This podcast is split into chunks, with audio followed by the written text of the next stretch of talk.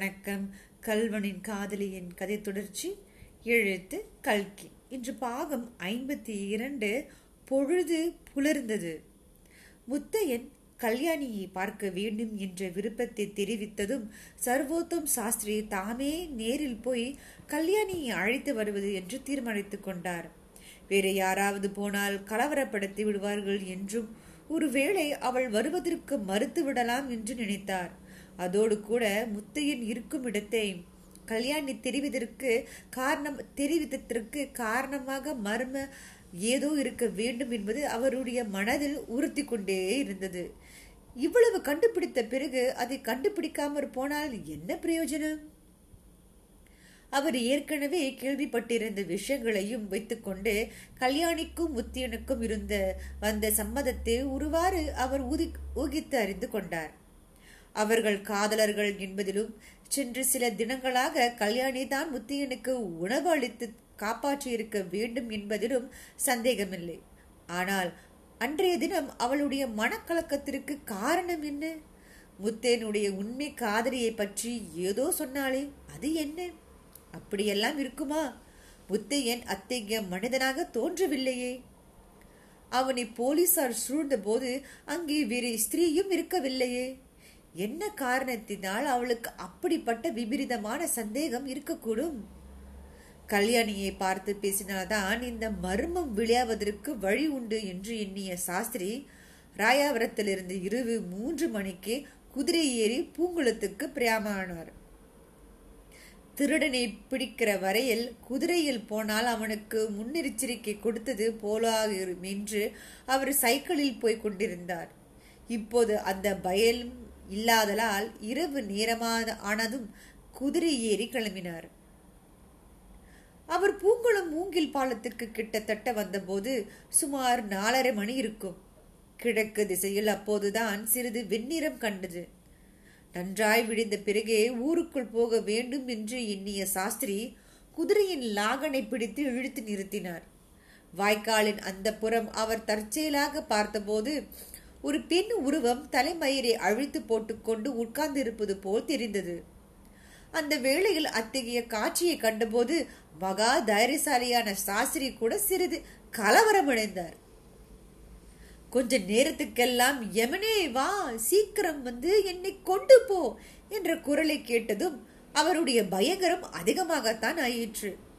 ஆனால் அடுத்த நிமிஷம் அந்த உருவம் தண்ணீரில் தலை குப்பர விழாதனால் உண்டான குபுக் என்ற சத்தத்தை கேட்டதும் சாஸ்திரியின் கலவரம் எல்லாம் பறந்து போயிற்று.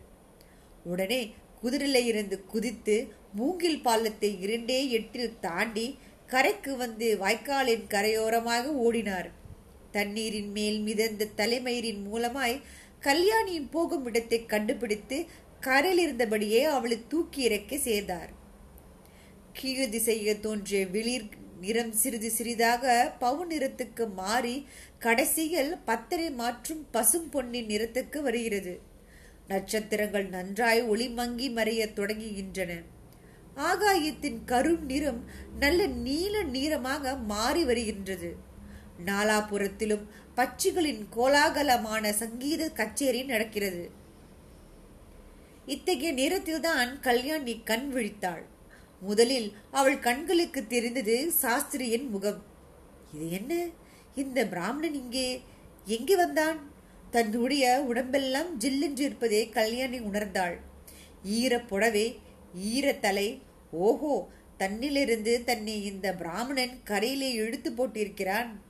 தான் அதிகாலையில் எழுந்து உயிரை விடுவதற்காக அங்கு வந்தது எல்லாம் ஞாபகம் வந்தது. அக்கரையில் குதிரை ஒன்று சேனம் போட்டு நிற்பதையும் பார்த்தாள்.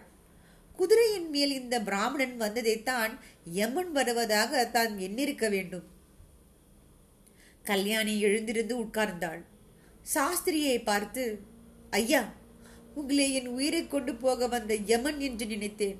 நீங்களோ என் உயிரை காப்பாற்றியிருக்கிறீர்கள் என்றாள். அதை கேட்டதும் சாஸ்திரியின் முகத்தில் புன்னகை தோன்றியது. ஆனால் கல்லைய கல்யாணியின் அடுத்த வார்த்தையில் அந்த புன்னகை எரிந்து போயிற்று. ஆனால் ஏன் என்னை காப்பாற்றினீர்கள்? ஐயோ நான் இருந்து போயிருந்தால் எவ்வளவு நன்றாக இருந்திருக்கும் என்றார் உனக்கு என்ன துக்கமோ எதற்காக நீ சாக நினைத்தாயோ எனக்கு தெரியாதாம்மா. ஆனால் உன்னை அழைத்து வருவதாக முத்தையரிடம் வாக்களித்து விட்டு வந்தேன். நான் வந்ததும் நீ ஆற்றில் விழுந்ததும் சரியாக இருந்தது. என்ன? முத்தையனா முத்தையன் என்னை அழைத்து வர சொன்னானா? நிஜம்தானா? நிஜமாக முத்தையன் என்னை அழைத்து வர சொன்னானா? என்றாள் கல்யாணி. திருச்சிற்றம்பலம் பிள்ளை மகள் கல்யாணி என்பது நீதானே? நான் தான் அந்த பாவி. முத்தையன் உன்னை தான் பார்க்க வேண்டும் என்று சொன்னான். வந்தால் அழைத்து போகிறேன். வந்தாளா? முத்தையன் அழைத்து நான் வராமலும் இருப்பேனா? இதோ இப்படியே வருகிறேன். அழுத்து போங்கள். அது சரியல்ல அம்மா. நீ வீட்டுக்கு போய் புடவை மாற்றிக்கொள். வாய்க்காலில் குளித்து விட்டு வந்ததாக வீட்டில் சொல்லு. நான் பிறகு வந்து முத்தையன் கேஸில் சாட்சியாக நீ வர வேண்டும் என்று சொல்கிறேன். அப்புறம் நீ வரலாம். ஐயா சத்தியமாக சொல்லுங்கள். நீங்கள் யார்? என்றாள் கல்யாணி. கோபித்துக் கொள்ளாதே கல்யாணி. நான் போலீஸ் இன்ஸ்பெக்டர். நேற்று உன்னை காப் ஏமாற்றிதான் விட்டேன். அதற்கு பரிகாரம் தேட இப்போது வந்திருக்கிறேன். என்னை நம்பி வா என்றார் சாஸ்திரி. கல்யாணி அவருடைய முகத்தை ஏறிட்டு பார்த்தாள். என்ன நடந்தாலும் சரி அவருடன் போவது என்று உறுதி கொண்டாள். சரி கதை முடிகிற மாதிரி இருக்குல்ல? இன்னும் ஒரு இரண்டு மூன்று பாகம் தான் இருக்கு. அடுத்த பாகத்தில் உங்களை சந்திக்கிறேன். அது வரைக்கும் நன்றி!